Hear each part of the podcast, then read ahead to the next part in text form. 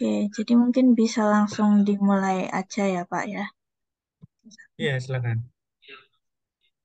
Oke, selamat sore semuanya. Kembali lagi bersama aku, Nadia, di Alumni Time. Kali ini rekanku ganti, guys. Bukan Husen lagi.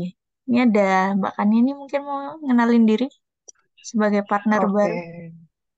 oke, halo semua. Aku Kania dan kali ini kita akan ngobrol-ngobrol bareng salah satu alumni teknik fisika nih. Uh, di sini sudah ada Mas Bapak Helmi Kosim dari angkatan 2014 ya Pak? Angkatan 2010. Oke, angkatan 2010. Nah, maaf.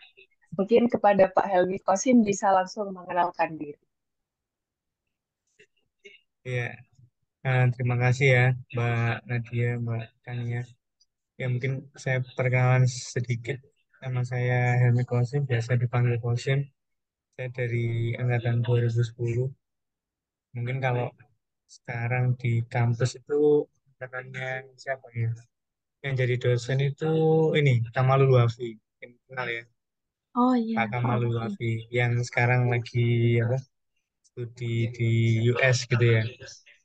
Ya, Pak. Sekarang, saya sekarang ada di apa, Pupuk Indonesia mulai dari tahun 2014 hingga sekarang. Jadi mungkin kurang lebih udah 8 tahun di Pupuk Indonesia.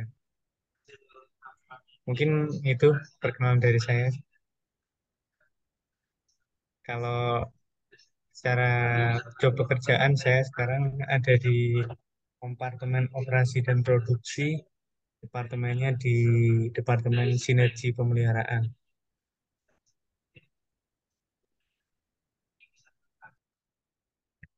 Kalau boleh tahu Pak itu di apa sinergi pemeliharaan itu ngapain Pak?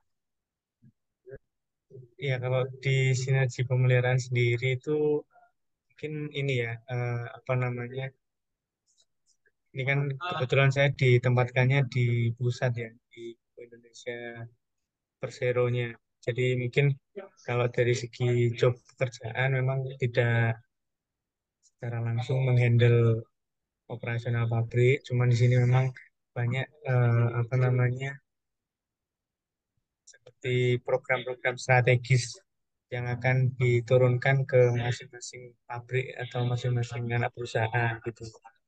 Jadi kalau pupuk Indonesia sendiri itu anak perusahaannya ada 10, mungkin yang paling dikenal Petrokimia Gresik gitu ya. Petrokimia Gresik, terus ada pupuk Kaltim, ada pupuk Kujang, ada pupuk Iskandar Muda, ada Sriwijaya Palembang, dan lain-lain lah.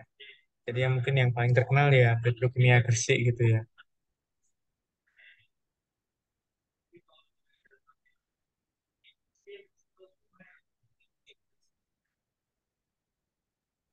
Oke, sangat menarik ya Nat.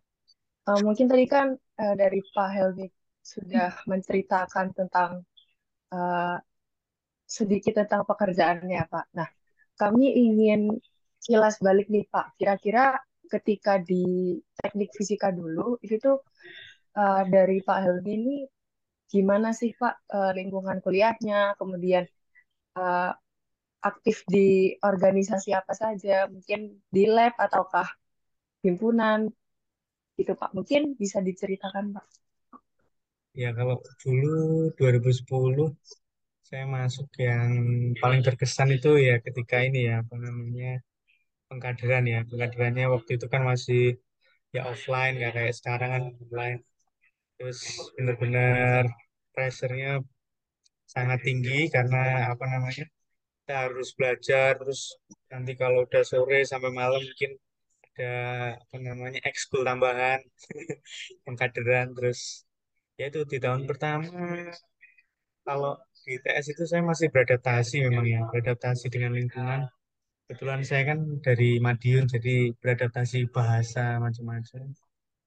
Terus apa namanya eh, mencoba kuliner-kuliner di Surabaya cari tempat yang yang murah mana yang yang enak mana.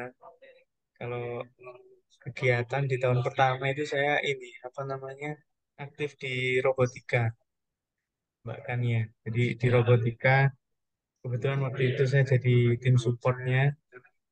Lalu tahun kedua saya eh, apa namanya aktif di BEM dan ITS. Kebetulan pada saat itu saya magang di perekonomian.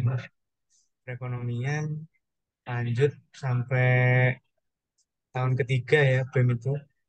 Lalu di sela-sela itu mungkin ya iseng-iseng ikut apa namanya tuh PKM itu ya. Danai lumayan lah. Tahun pertama, kedua, ketiga, yang kedua, ketiga sampai ke nasional kalau nggak salah waktu itu. Itu cuman ya itu resikonya yang robotikanya harus berhenti di tahun di semester dua tahun pertama. Mungkin itu Mbak Nadia. Eh, dulu itu langsung ke BMI gitu Pak, nggak ada ha- kayak HMTF dulu atau BMF dulu, terus lanjut BMI apa langsung ke BMI gitu. Kalau kebetulan waktu itu saya kan passionnya memang suka bergaul dengan yang di luar jurusan gitu ya. Jadi kalau di jurusan kan udah cukup itu di kelas kan udah jelas. Kalau jadi saya apa namanya ingin menjalin relasi yang lebih lah. Boleh sih waktu itu ya kebetulan menterinya cocok ya dari awal magang sampai akhir terus habis itu jadi staff terus sebetulnya tahun keempat itu disuruh jadi menteri cuman nah, saya nggak mau lah saya ingin lulus aja gitu Jadi menteri ini maksudnya menteri di BMI-nya apa menteri beneran menteri Pak? oh menteri yang BMITS Oh, iyalah. Siapa bukan tahu. menteri beneran. Enggak. Kan di nggak tahu sekarang namanya apa ya? Sama kan ya masih ada menteri gitu ya? Atau apa sekarang namanya? Di bawahnya presiden BMITS apa sekarang? Sama seingat saya Pak. iya masih Masih menteri ya? menteri. Iya. iya ya di ingin di inilah dimasukin ke kabinet waktu itu cuman enggak lah saya ini aja lah lulus. Gitu. Fokus ke akademik gitu ya Pak, ke TA. ya kebetulan waktu itu kan di tahun keempat itu kan tinggal setengah semester ya. Jadi kebetulan kok selesai TA-nya jadi ya tiga setengah itu soalnya kalau lanjut jadi kabinet kan bisa empat setengah tahun lah paling enggak ya kuliahnya itu sih Mbak Nadia.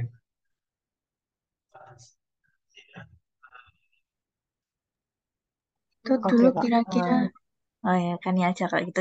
Oke, silakan Nadia duluan deh. Monggo kan. Oke, Eh, ini tadi kan dari Pak Helmi sudah membahas tentang organisasi yang Bapak ikuti ya, Pak. Kebetulan di ya sini BMI di perekonomian.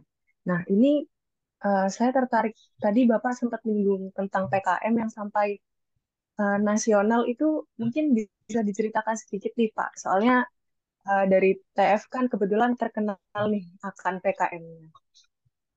ya dulu di tahun mulai tahun pertama ya. Tahun pertama itu kan kita udah mulai dikenalin ya semester satu dua lah. Terus ya kebetulan waktu itu saya diajak sama senior kan dan kebetulan lolos didanai tahun pertama. Cuman tahun pertama itu kan kita jadi apa ya istilahnya masih ngikut-ngikut lah ya. Terus di tahun kedua tahun ketiga tuh ya di sela-sela kuliah itu kan ada kayak kebetulan saya ngikut yang ini PKM apa namanya entrepreneur ya. Entrepreneur. Sama satu lagi tuh PKM apa itu ya yang tentang riset itu Nah, kebetulan saya punya teman pintar Nah, dia punya apa namanya sering baca-baca tentang nanoteknologi gitu loh. Nah jadi apa, kita eh, bikin tulisan tentang nanoteknologi untuk coating apa itu ya coating cuci motor sama cuci mobil salah. gitu ya itu didanai cuman PKM-nya cuman sampai didanai sih belum sampai nasional uangnya udah habis terus kalau yang satunya yang PKM entrepreneur itu yang tentang ada ini kita bikin sego volcano namanya. Sego volcano itu apa ya nasi gitu ya dalamnya ada ayam suwir terus dikasih sambal yang pedes. Nah itu waktu itu alhamdulillah sempat masuk ini sih nasional. Jadi di tahun terakhir di tahun ketiga itu sampai ke finalnya di mana ya? di Jogja kalau nggak salah. Cuman ya masih belum dapat ini dapat apa? Medali itu ya. Gitu. Ya buat seneng-seneng aja sih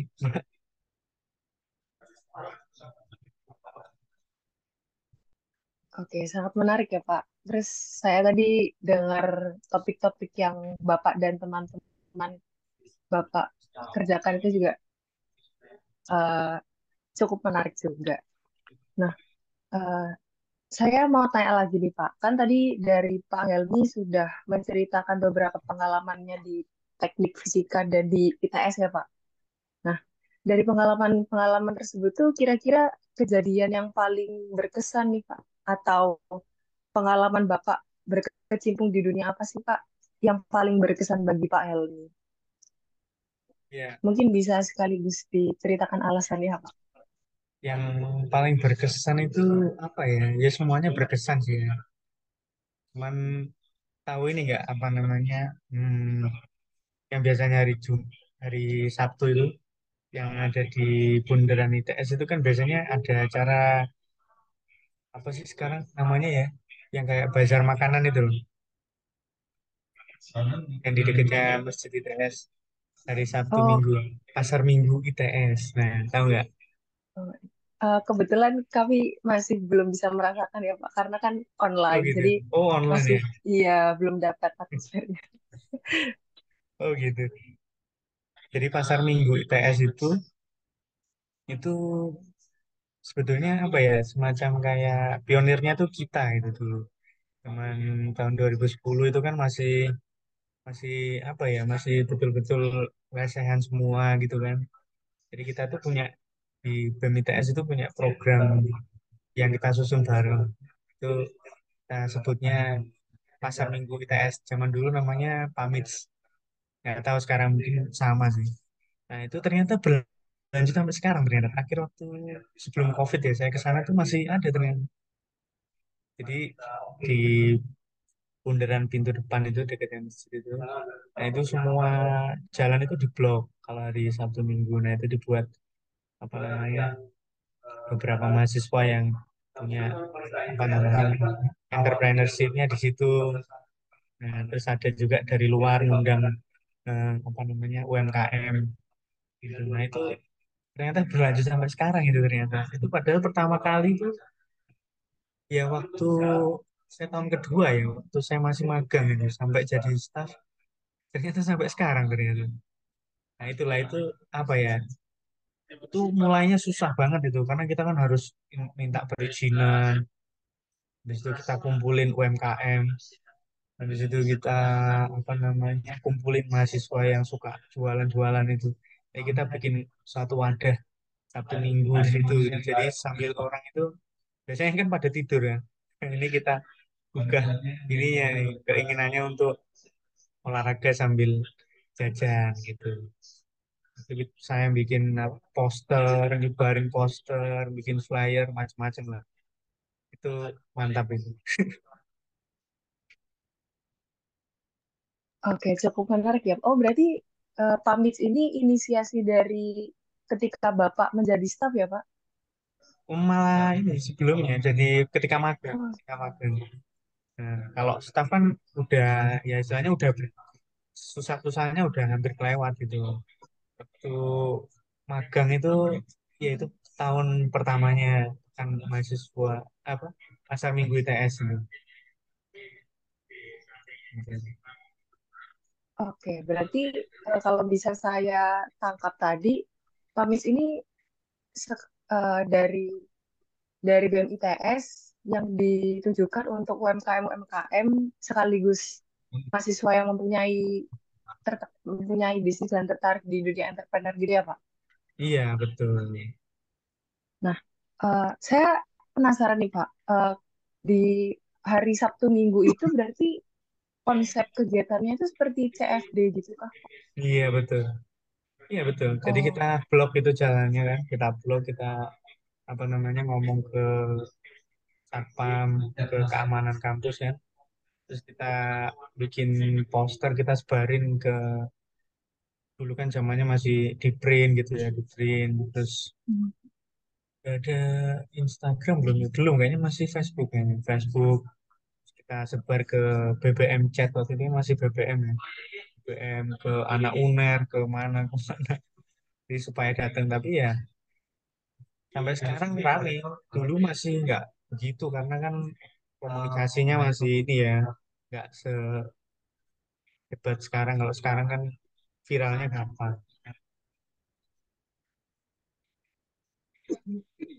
Sayang banget Pak, berarti sekarang habis pandemi nggak ada kegiatannya. Malah Iya, sepi, dari Jumat udah sepi jalan di iya sepi ITS. ya. Kelas juga jarang, nggak ada kegiatan, jadi sepi jalannya. Ya, kalau ini, kalau apa namanya? Kalau lab berarti udah tutup berarti sekarang. Apa masih 24 jam? Kalau lab masih 24 jam Pak, Hmm. ya paling-paling disuruh sama dosennya pulang, cuman ya nunggu dosennya pulang, ntar balik lagi ke lab, gitu. Pada suka Iya, begadang di lab. iya, iya dari zaman dulu itu. Ya entah belajar, main, kan ngerjain tugas. Gitu. Dulu Pak Kosim ikut jadi aslab apa cuman BEM gitu. Asisten lab paling bantuin doang paling. Saya nggak begitu suka sih. Maksudnya jadi yang pengurus bener-bener pengurus lab itu karena nggak bisa muter-muter. Kalau suruh bantuin sering sih asisten lab. Kadang suruh bantuin di bahan, kadang di akustik, kadang di instrumen gitu.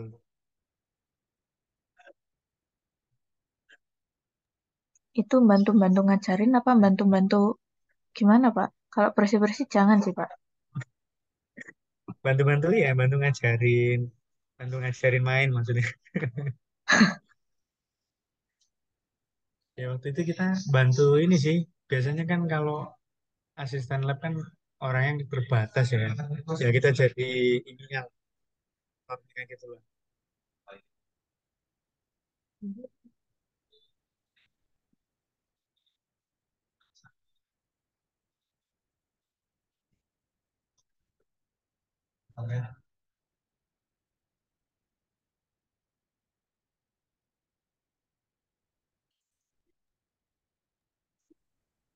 Itu Pak mau tanya. Hmm. Kira-kira dari semua kegiatan yang diikutin sama Pak Kosim ini dapat apa aja Pak? Selain pengalaman, relasi. Yang paling penting ya dapat uang lah. Kan kalau PKM kan semuanya nyari ini ya, nyari danainya itu loh. Kalau didanai kan lumayan. Paling nggak bisa ini kan disimpan. Ada yang dipakai, ada yang disimpan. Selain itu ya paling penting pengalaman sih. Pengalaman teman. Kalau di BMITS kan lebih lebih banyak ya. Jadi lumayan.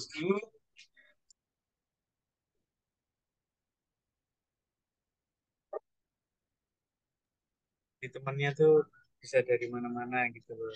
Gak hanya dari kampus apa di jurusan di fakultas. Kalau fakultas kan ya orang-orangnya itu aja kan. Cuman kita kan bisa kumpul sama orang TC, sama SI gitu. Kalau di BEM lebih lebih makro lah ya temennya.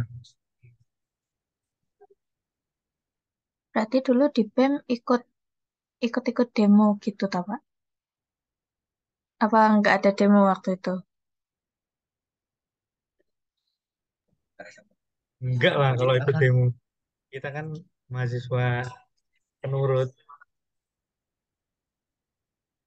Kalau demo enggak. Kan demo. Hmm, per- pernah sih waktu itu cuman sekali ya kepanasan akhirnya pulang aja lah ngapain Kan BMI perwakilan Pak soalnya jadi ya. ya yang itu yang di depan ya yang presiden dan kawan-kawan lah. Saya kan penggembira saja. Ya lah tujuannya kan beda-beda. Kalau saya memang di waktu itu di perekonomian kan memang karena suka sama wirausaha itu aja Soalnya sekarang BMI itu identiknya sama kayak orang dengar BMI berarti oh ini berarti yang ngurus demo-demo sama pemerintah gitu. ya kan banyak kan ininya ada yang politik ada yang hubungan luar ada yang internal ada yang wirausahaan macam-macam gitu nggak nggak ini jadi harus ada yang teknologi juga ris- ristek ya ada juga. Jadi nggak harus yang demo-demo.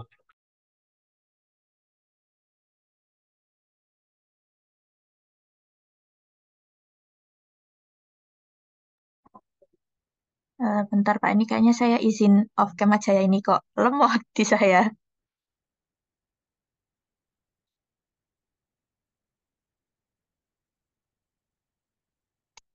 Eh, halo, halo, suaraku masuk nggak? Iya masuk masuk Masuk, masuk. Oke. Tadi bisa diulang nggak Pak? Putus-putus di saya.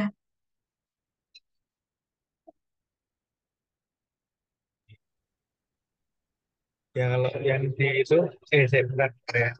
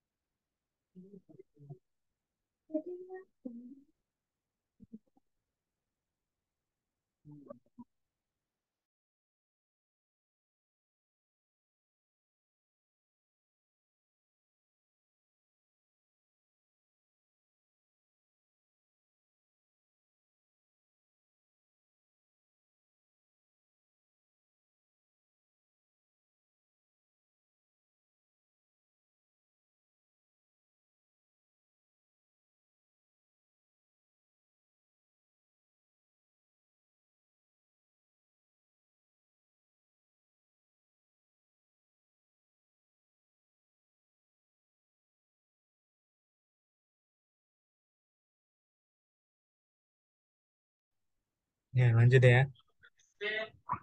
Jadi tadi kan apa pertanyaannya kenapa kalau apa orang BMTS kok sering dipandang apa tadi suka itu demo gitu-gitu ya. Nah itu berarti orangnya nggak nggak ini belum belum kenal lebih dalam BMTS itu. Padahal BMTS itu kan banyak ya. Kayak eh, kementerian ada Ristek riset dan teknologi terus ada perekonomian ada hubungan luar ada internal ada yang politik ada yang apalagi ya banyak. Jadi sebetulnya asik-asik aja sih sama ini ya nama passion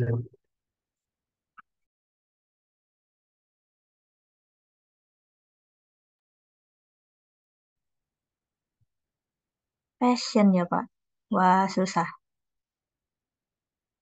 Kita angkatan sekarang kayaknya kok males-malesnya fashionnya bukan yang rajin organisasi kayak gitu. ya karena gimana karena ini ya apa namanya kan pandemi ya jadi agak susah juga ya adaptasinya ya ya enggak itu ngefek sih soalnya dari kalau dulu kan dari tahun pertama aja kan udah ini udah udah susah lah itu banyak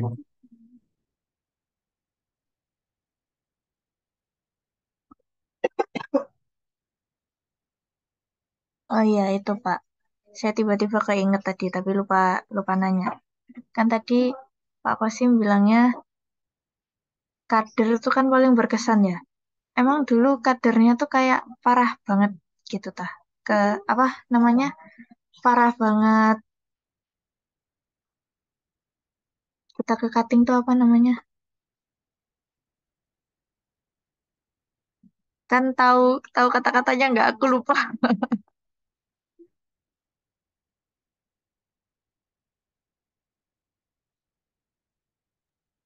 Kata-kata gimana nih, Nat?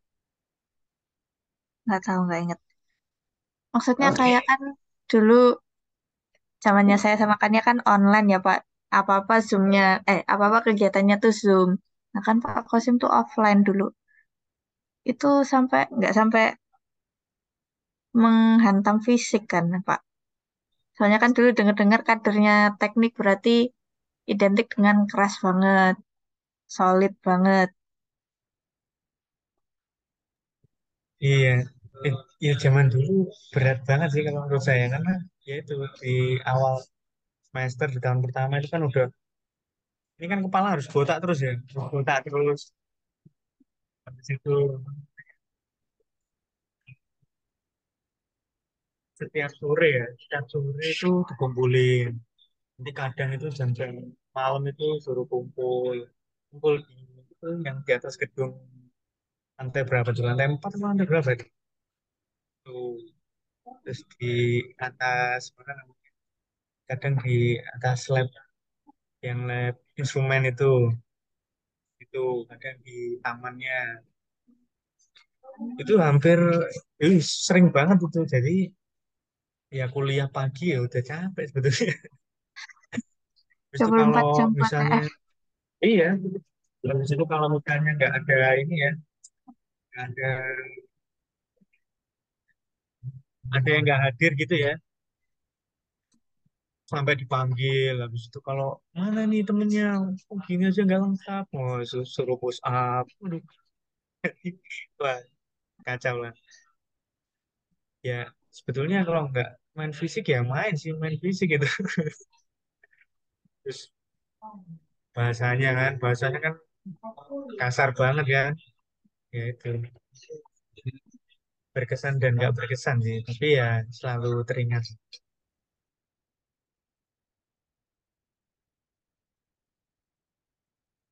Ini agak untung nggak untung ya kan kita online. Nggak dapat fisik tapi nggak ngena. Iya nih. Heeh. Tapi kadang kalau online itu sebenarnya juga kerasa ya capeknya. Karena kan kita harus duduk di depan layar sampai berjam-jam. Uh, pas itu juga pernah uh, sedikit cerita nih Pak, Uh, ketika kami online itu uh, dulu sampai pernah beberapa kali forum itu uh, sampai melewati tengah malam. Jadinya teman-teman yang di yang bukan WIB itu bahkan sampai dini hari sampai mendekati subuh gitu Pak. Jadi uh, dibilang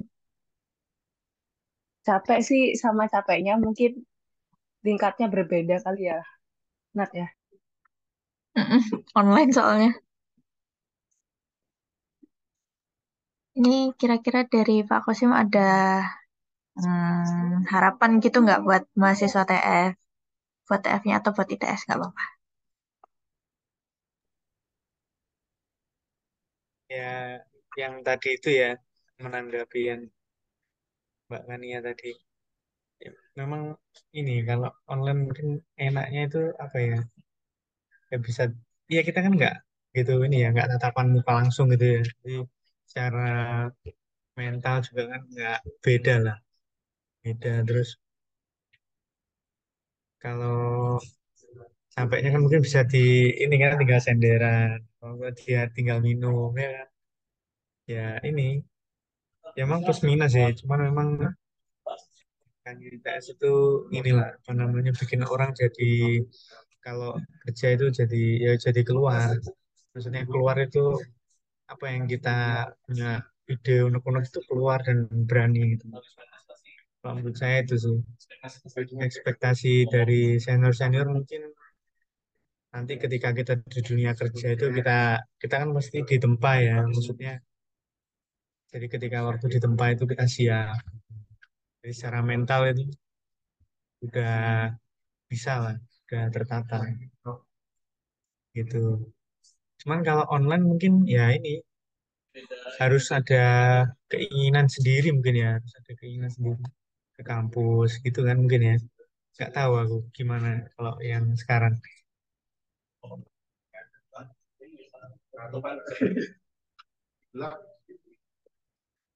Iya nih Pak, Eh, kebetulan kalau selama online kemarin tuh masih tetap ada beberapa teman-teman perwakilan yang ada di kampus. Jadi eh, sebenarnya sih ada sedikit, eh, kalau bisa dibilang agak ada sedikit ketimpangan ya Pak. Kan teman-teman yang ada di kampus bersama Mbak Masnya secara offline dan juga ada juga teman-teman yang lebih banyak di Zoom itu juga sebenarnya sedikit kasihan gitu ya Pak sama teman-teman yang offline karena kan uh, beban yang ditanggung tuh lebih besar gitu. Kurang lebih gitu Pak keadaannya kalau kaderisasi on online kami. Ya, ya harusnya datang aja lah kan. Yang penting kan apa ya pakai masker mungkin ya, terus jaga jarak. Iya, Supaya iya ini supaya bisa ngerasain juga. Cuman kalau 2020 sekarang 2022 udah harusnya udah selesai kan berarti kan? Iya Pak. Kebetulan untuk yang 2022 ini uh, sebenarnya sudah dari 2021 Pak. Hmm. Kaderisasinya sudah mulai offline lagi. Terus kami juga sudah koordinasi dengan birokrasi pastinya buat tetap jaga prokesnya. Iya. Terus sudah ini ya dapat dapat himpunan gitu ya. Iya Pak, benar Bang. Oh iya Pak, Eh, saya ada sedikit keinget sesuatu nih Pak. Saya penasaran kan, eh, saya tuh sempat baca-baca nih Pak di ADART dari HMTF. Itu katanya kalau misalnya sudah jadi warga setelah kaderisasi itu dapat Jahim dan juga KTW ya Pak, kartu tanda warga. Apa benar Pak di angkatan Bapak? Iya kalau Iya, kaderisasi biasanya kan dapat itu ya, jaket itu. Kalau kartunya nggak tahu saya malah. Saya juga nggak pernah baca KDR, apa KDRT-nya sih. Ya cuman nggak enaknya tuh kalau bukan warga itu kan di kayak di kotak gitu loh. Heeh, jadi paling nggak ya sini ikuti aja lah gitu sambil dinikmati. Oke, berarti di tahun Bapak di angkatan 2010 itu eh, nggak ada KTW gitu kah Pak? Yang kartu nggak ada kayaknya.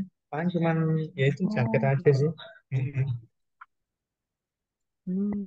Berarti penanda jadi warga itu ya jaket himpunan gitu ya Pak? Iya, jaket itu. Itu. Oke,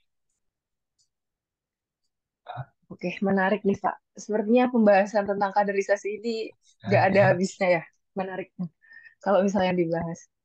Eh, mungkin karena mengingat waktu juga ya Pak, eh, dan Bapak sudah bilang kalau misalnya selanjutnya ini ada kegiatan, Ya, mungkin 4 ya dari sama. kami sudah bisa, iya Pak, sudah bisa menyudahi alumni time pada hari ini untuk waktu Bapak siap-siap juga. Nah, eh, pertanyaan terakhir nih Pak, mungkin dari Bapak adakah closing statement Pak? Ya, kalau closing statement ini ya, mungkin untuk apa namanya, adik-adik angkatan ya. Ya sebenarnya kuliah kan ini, nggak hanya kita cari ilmu aja gitu ya. Jadi benar-benar harus memanfaatkan waktu gitu ya. Karena kita kuliah itu yang paling berharga itu kan pengalaman.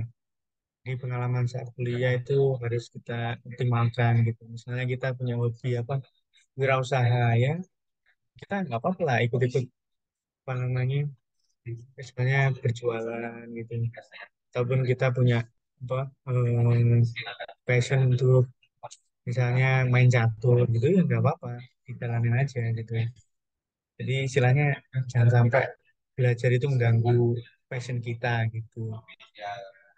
Tapi tetap kita harus apa orientasinya tetap ya lulus tepat waktu.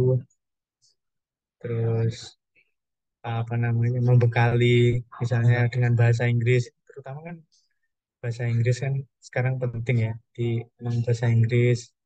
Terus olahraga gitu kan supaya kita bisa mendapatkan inilah kerjaan yang bagus gitu lah. Mungkin itu Mbak Tania. Oke, cukup menarik deh. Kalau si statement dari Pak Helmi, berarti jangan sampai kuliah ini menghambat passion kita ya, Pak. Iya betul. Oke. Oke, karena mengingat waktu juga ya, Pak, eh, mungkin kita bisa sudahi alumni time untuk hari ini. Eh, kami dari staf Hublu HMTF ITS, selaku perwakilan dari teman-teman HMTF, mengucapkan terima kasih kepada Bapak Helmi Kosing dan teman-teman yang lagi dengerin podcast ini nih. Jadi, aku Kania dan rekanku Aku Nadia, kami pamit undur diri ya teman-teman. Stay tune di episode selanjutnya. Dadah. Ya, terima kasih ya Mbak Tania, Mbak Nadia. Oke Pak, sama-sama. Makasih Iya. juga udah mau diundang Pak. Iya. Ini nanti di itu kan, di cut-cut gitu kan dia apa? Edit kan? Oh iya Pak, aman Pak, kok. Iya. Ya, oke oke. Ini gimana? Langsung live ini berarti ya? Oh iya silahkan Pak kalau mau live. Pak, Iya. boleh, Pak. Oke. Oke, Makasih terima ya. kasih banyak, Pak. Semoga ini Iya ya makasih sukses Pak. ya. Heeh. Amin. Yuk yuk, mari. Assalamualaikum. Sukses terus, Pak. Terima kasih. Waalaikumsalam.